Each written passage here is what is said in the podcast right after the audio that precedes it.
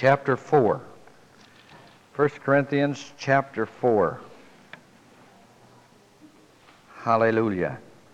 As I've already stated, this is Stewardship Month.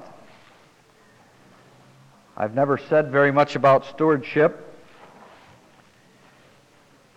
but I don't know whether that's good or not. Stewardship really entails everything in life. It's not just what you put in the offering. So I want to I want to talk about stewardship today. If you'll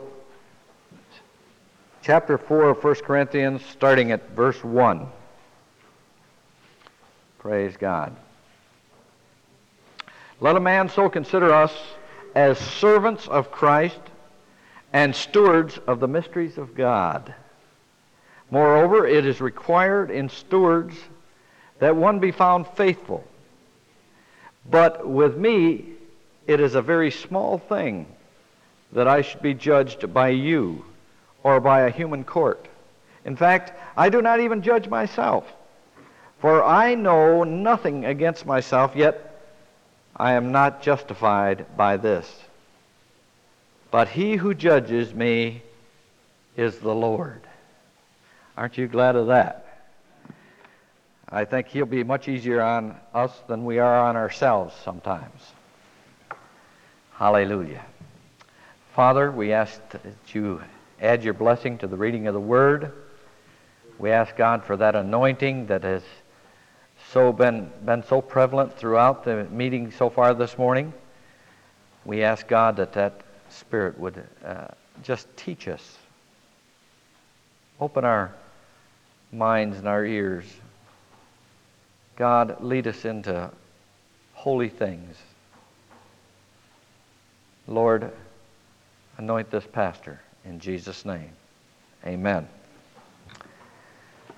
In verse 1, it says that we should uh, be considered as servant and stewards. Servant and stewards. And I think that uh, them are two important words servants and stewards. A steward is one who manages the affairs of another. It was very prevalent in the time that Jesus lived. People would go off into a far country and they would leave their possessions in the care of a steward. And when they returned, they would expect that that which was theirs would be given to them and uh, that they uh, that they would take care of things while they were gone. Sometimes we expect people to be good stewards without taking time to explain just what the concepts behind stewardship are. And so today, let's look at a few key concepts of Christian stewardship. The first key is accountability.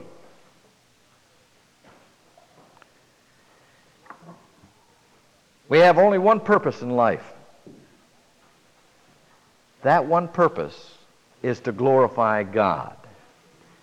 You have no other reason for being than to glorify God. Larry Burkett said, There is a great deal of false service by many who profess to be profess to serve God, but actually want God to serve them. That speaks a volume, doesn't it? Hallelujah. You see, we've got to start out by remembering that everything we have really is not ours, it belongs to God. God is very gracious in letting us use it. You see, when Adam and Eve were put in the garden, they were there to keep the garden. They were there to take care of the garden. They were just caretakers. In Psalm 24:1 it says, "The earth is the Lord's and all its fullness, the world and those who dwell therein." Everything that you can see belongs to God. It's God's, not ours. And Adam was told to go and subdue the earth.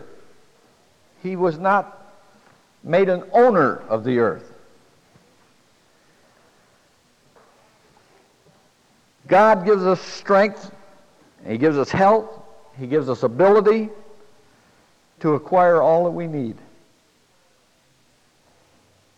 And some people just get the idea that I have done this. By my own strength, I have done this. And we need to be reminded often that it's not anything that we've done, it's God's grace, God's love for us. In fact, He even makes it rain on the just and the unjust. It's so easy. I, I don't know about you, but I have problems along this line once in a while of getting that attitude like uh, uh, I'm the owner, uh, the master of the house attitude. And that's when God has to slap me down a little bit, and I have to realize He's the master, I'm just the servant. Hallelujah. And so we need to keep that right attitude with God. Let me give you an example. Let's say I have a beautiful farm which God has so graciously given to me. And it's got buildings and equipment, and uh, it's just all that a person could want for a farm. And I go to Lee, and Lee says that he would like to live on my farm. And I say, okay, Lee, you can live on my farm. There's only one requirement. I want you to take care of the buildings and the grounds. I want you to plant the fields and, and, and just make it a, a real prosperous farm. There's only one catch, Lee. I want a percentage of, of everything. And as long as Lee gives me a percentage, he acknowledges that I'm the owner. Otherwise, he acts like it's his farm. And that's the way it is with this earth. You see, the earth is God's and the fullness thereof. Everything that's in it, the people, everything belongs to God. And we're just tenants on this earth. A. A. Hyde was a millionaire in the menthol manufacturing uh, industry. And he began tithing when he was uh, $100,000 in debt. There was a lot of people who were well meaning people. And they went to, to Mr. Hyde and they told him, It's not right that you should take and tithe when you're so far in debt. You shouldn't do it. And so, um, like most of us, Mr. Hyde listened to him. And then one day he was reading Psalm 24, and it said that the earth was the Lord's and the fullness thereof, the world and all that dwell therein. And he decided, hey, wait a minute. God, if he owns everything, he should be my first creditor.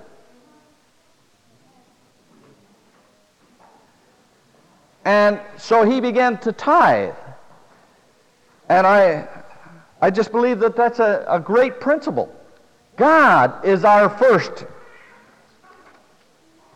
creditor. We're accountable to God first of all. Then comes taxes, Social Security, rent, and so on and so on and so on. And so when it comes to tithing,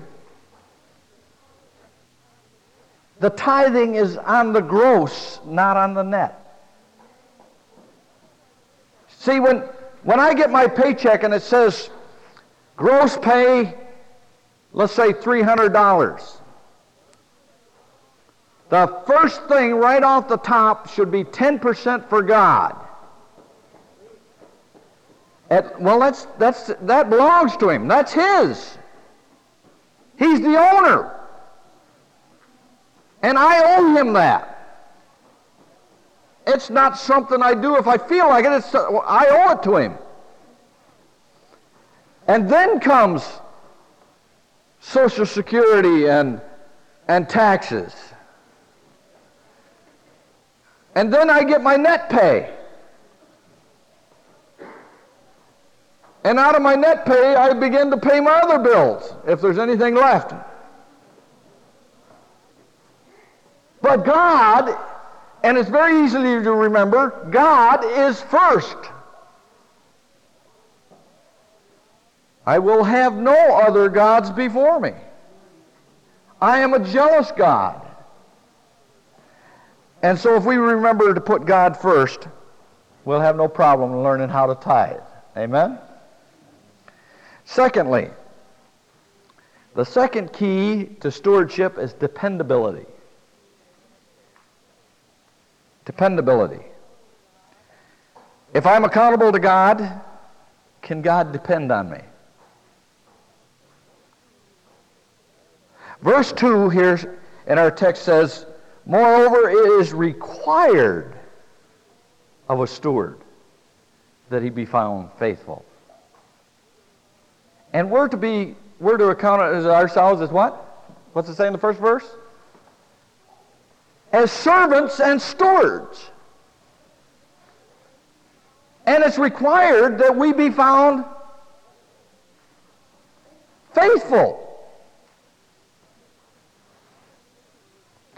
The Revised Standard Version says trustworthy. In other words, can God trust us? with the things that He's put in our care.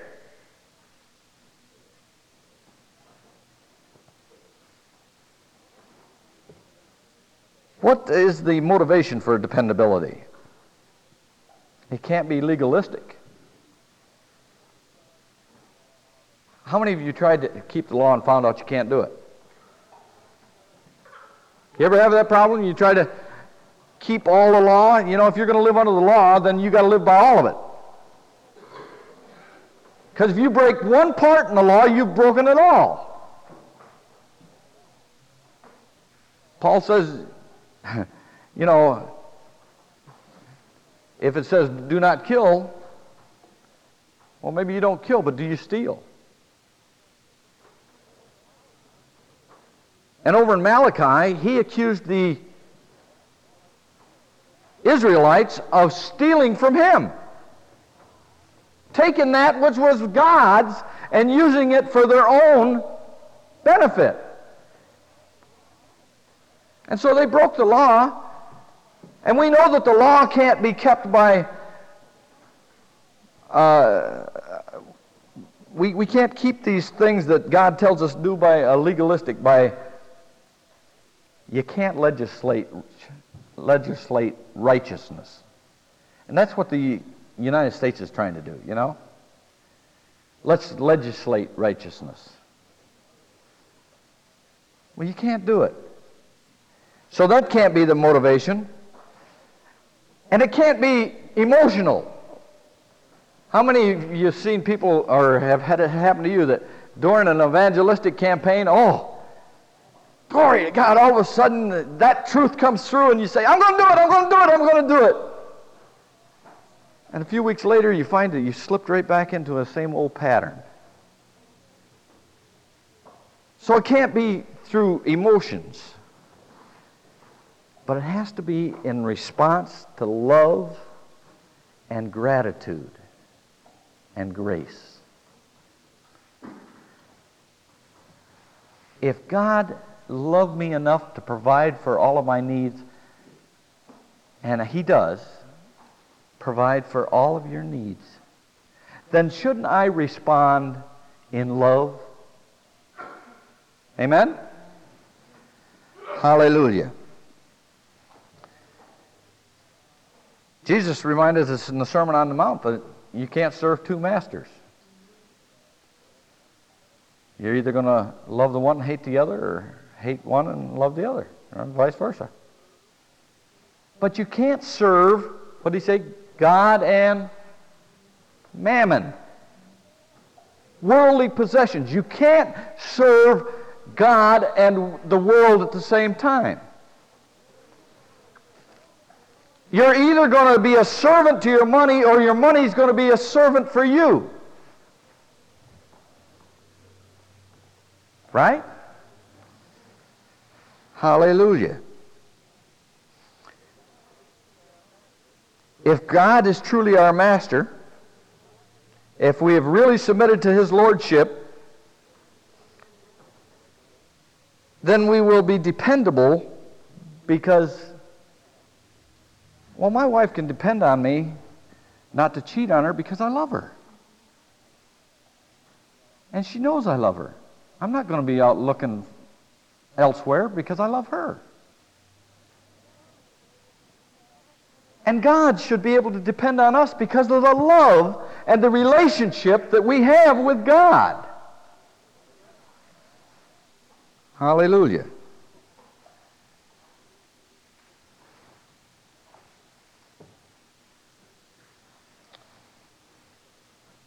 How much does it take to be dependable? Now, I realize that's kind of a weird way of putting it. How much does it take to be dependable? It's really looking at it from a negative point of view. My wife is always telling me that. Don't look at it from a negative point. But for purposes of illustration, I want to look at the negative side of it. In other words, what is the least I can do and still get by? There's a lot of people looking for that, you know. Just squeak into heaven, you know. What's the least I can do? Well, I believe that the Bible teaches us that one tenth or 10% belongs to God. And so don't think that you can get by with 5% or a $5 bill because that most of you earn more than $50 uh, in a week. See, that's, you've got to say, 10% of everything. 10%. That's the minimum. You see, and if the Jews were commanded to give 10%, then we who have been saved by the blood of Jesus Christ, who have received the grace of God,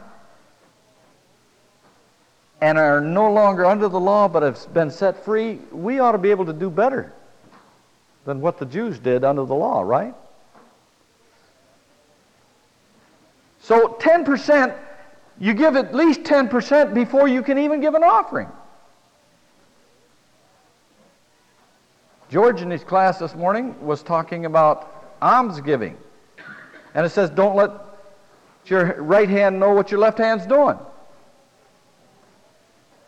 But that's not talking about tithing. You better know when you paid God back what belongs to Him. And you better know what you're doing. Because there's interest.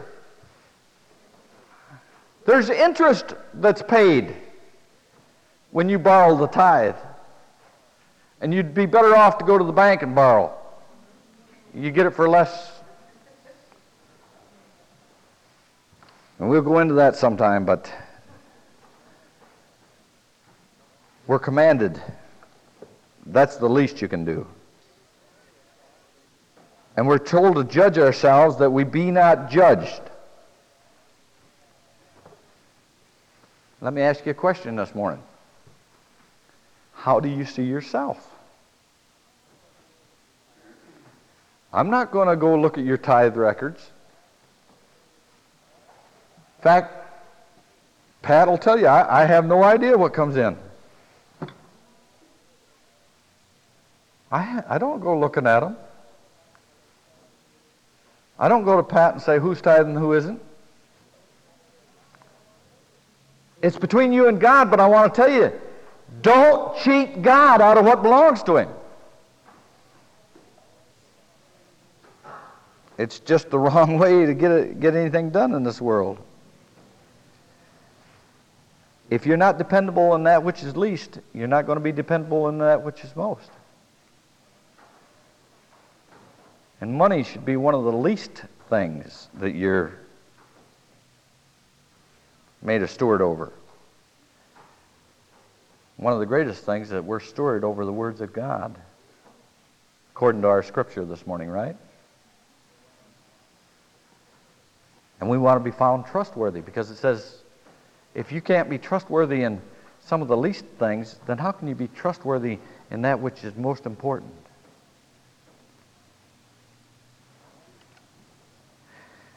Last key that I want to give you this morning is availability. Availability.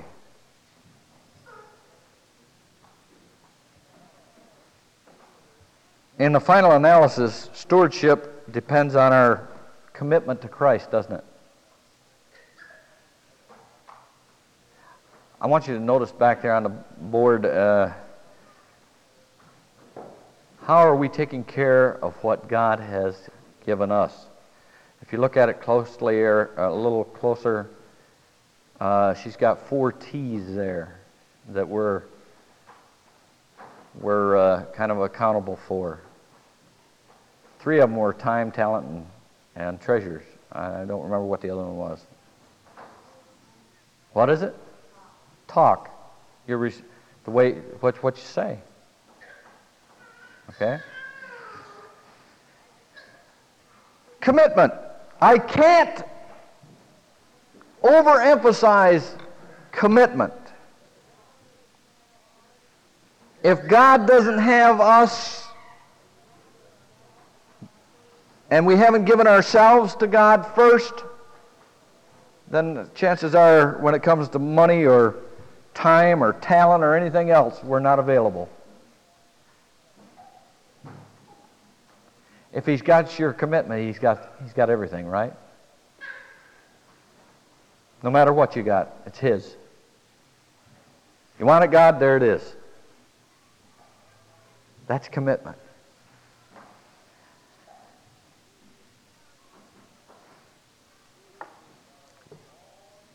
Stewardship involves all of life, not just our money.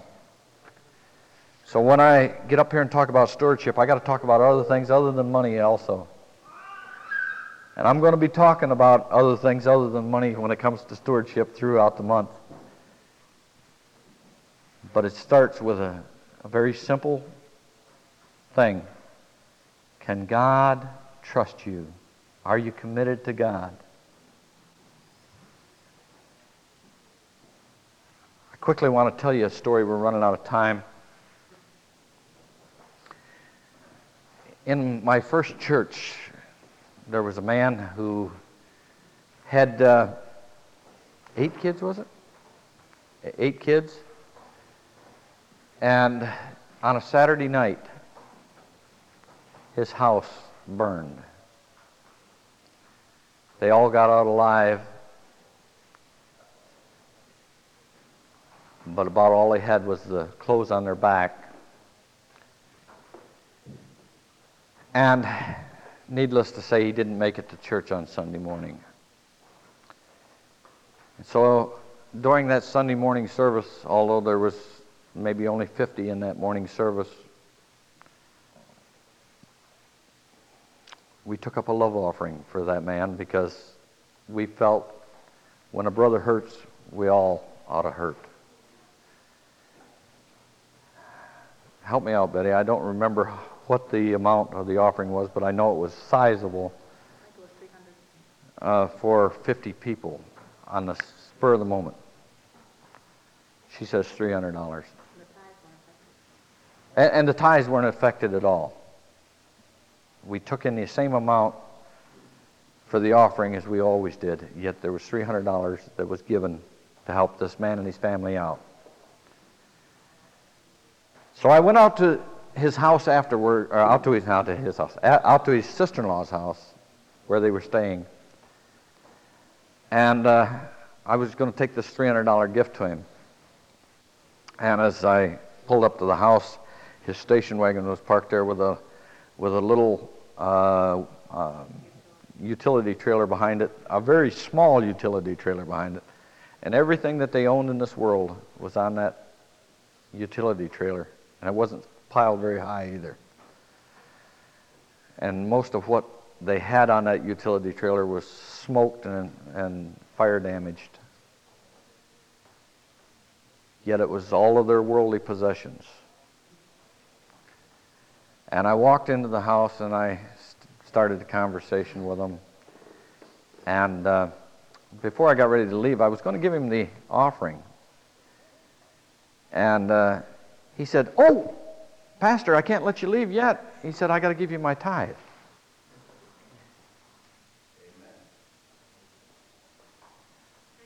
And I wanted to cry.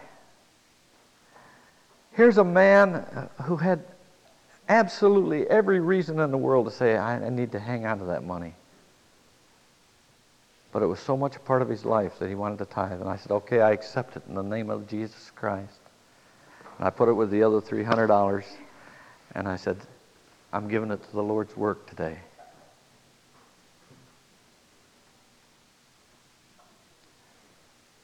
But you need to get that kind of a uh, principle that I'm going to tithe regardless. It has to be a part of life. Hallelujah. Reminded me of 1 Corinthians chapter 8. I wish I had a living Bible to read this out of. Does anybody have a living Bible with them? Anyone have a living Bible?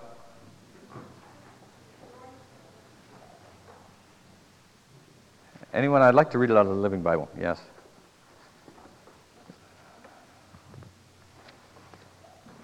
Hallelujah. 1 Corinthians chapter 8, starting with verse 1. Now, about the food sacrifices to idols. Whoop, 2 Corinthians. Let's, I'm on the wrong one here. 2 Corinthians, I'm sorry. chapter 8, verse 1. And now, brethren, we want you to know about the grace that God has given to the Macedonian churches.